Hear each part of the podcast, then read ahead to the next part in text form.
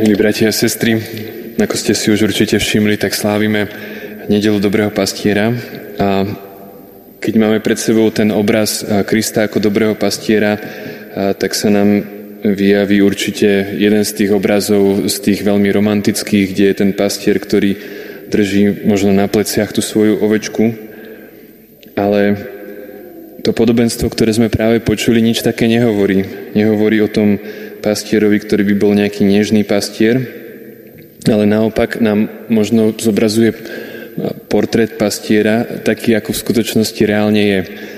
Ak ste sa niekedy stretli s pastierom, s tým skutočným pastierom, tak tí pastieri sú často drsní ľudia, možno špinaví, niekedy smradlaví a málo zvyknutí prívetivo jednať s ľuďmi.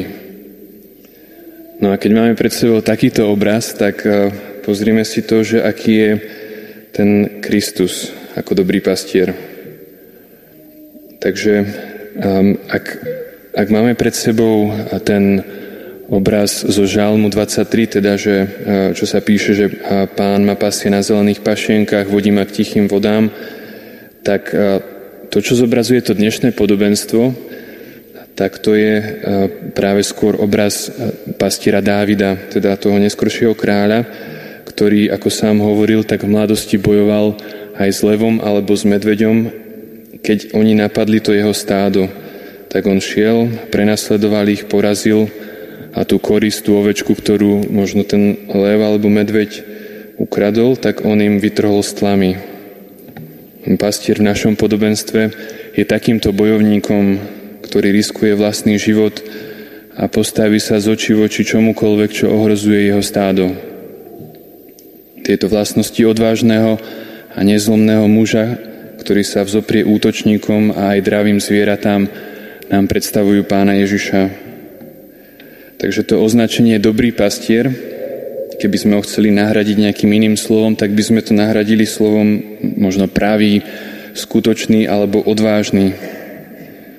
Pán Ježiš je skutočný pastier, lebo je zviazaný putom silným putom so svojimi ovcami v takej miere, že je ochotný obetovať za nich aj svoj život. Keď prejdeme k tej druhej časti toho podobenstva, tak uh, asi nikto z nás by nemal radosť alebo nemá radosť, keď je prirovnávaný k ovci.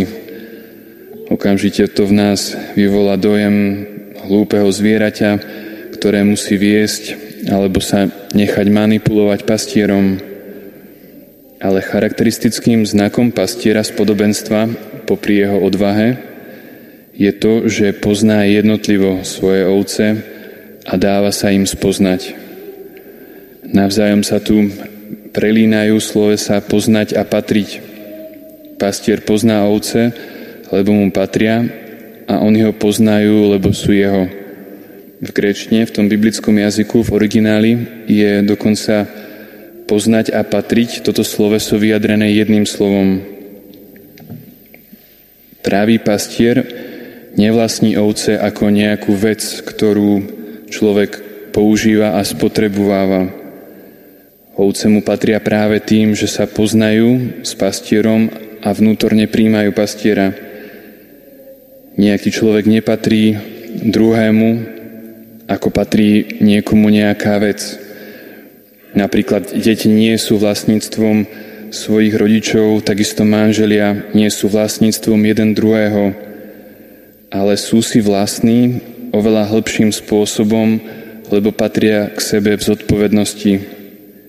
Príjmajú slobodu toho druhého a navzájom sa podporujú v láske a v poznaní. Tak to teda aspoň má byť. No a v takomto spoločenstve sú navždy tí ktorí sú v ňom slobodní a zároveň sú si vlastní.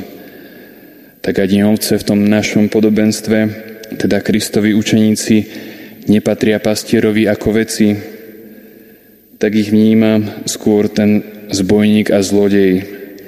Práve v tomto spočíva ten podstatný rozdiel medzi vlastníkom a medzi pastierom a medzi týmto zbojníkom.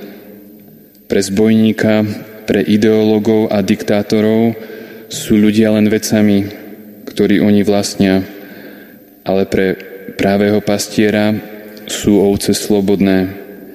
Pastier ich vlastní práve tým, že ich pozná a miluje a práve preto ich nebude ani nejako využívať, ale sám zanedáva svoj život, ako hovorí Kristus. No a teraz sa niekto môže spýtať, že ale čo z toho podobenstva je pre nás, čo z toho ja mám, z toho podobenstva, tak máme z toho, milí bratia a sestry, každopádne veľa, pretože to podobenstvo znamená, že máme odvážneho ochrancu, ktorý za nás položil život, aby nás vytrhol z moci zla a diabla. A s touto jeho pomocou a ochranou môžeme počítať aj dnes, keď na nás útočí zlo v akejkoľvek podobe. Amen.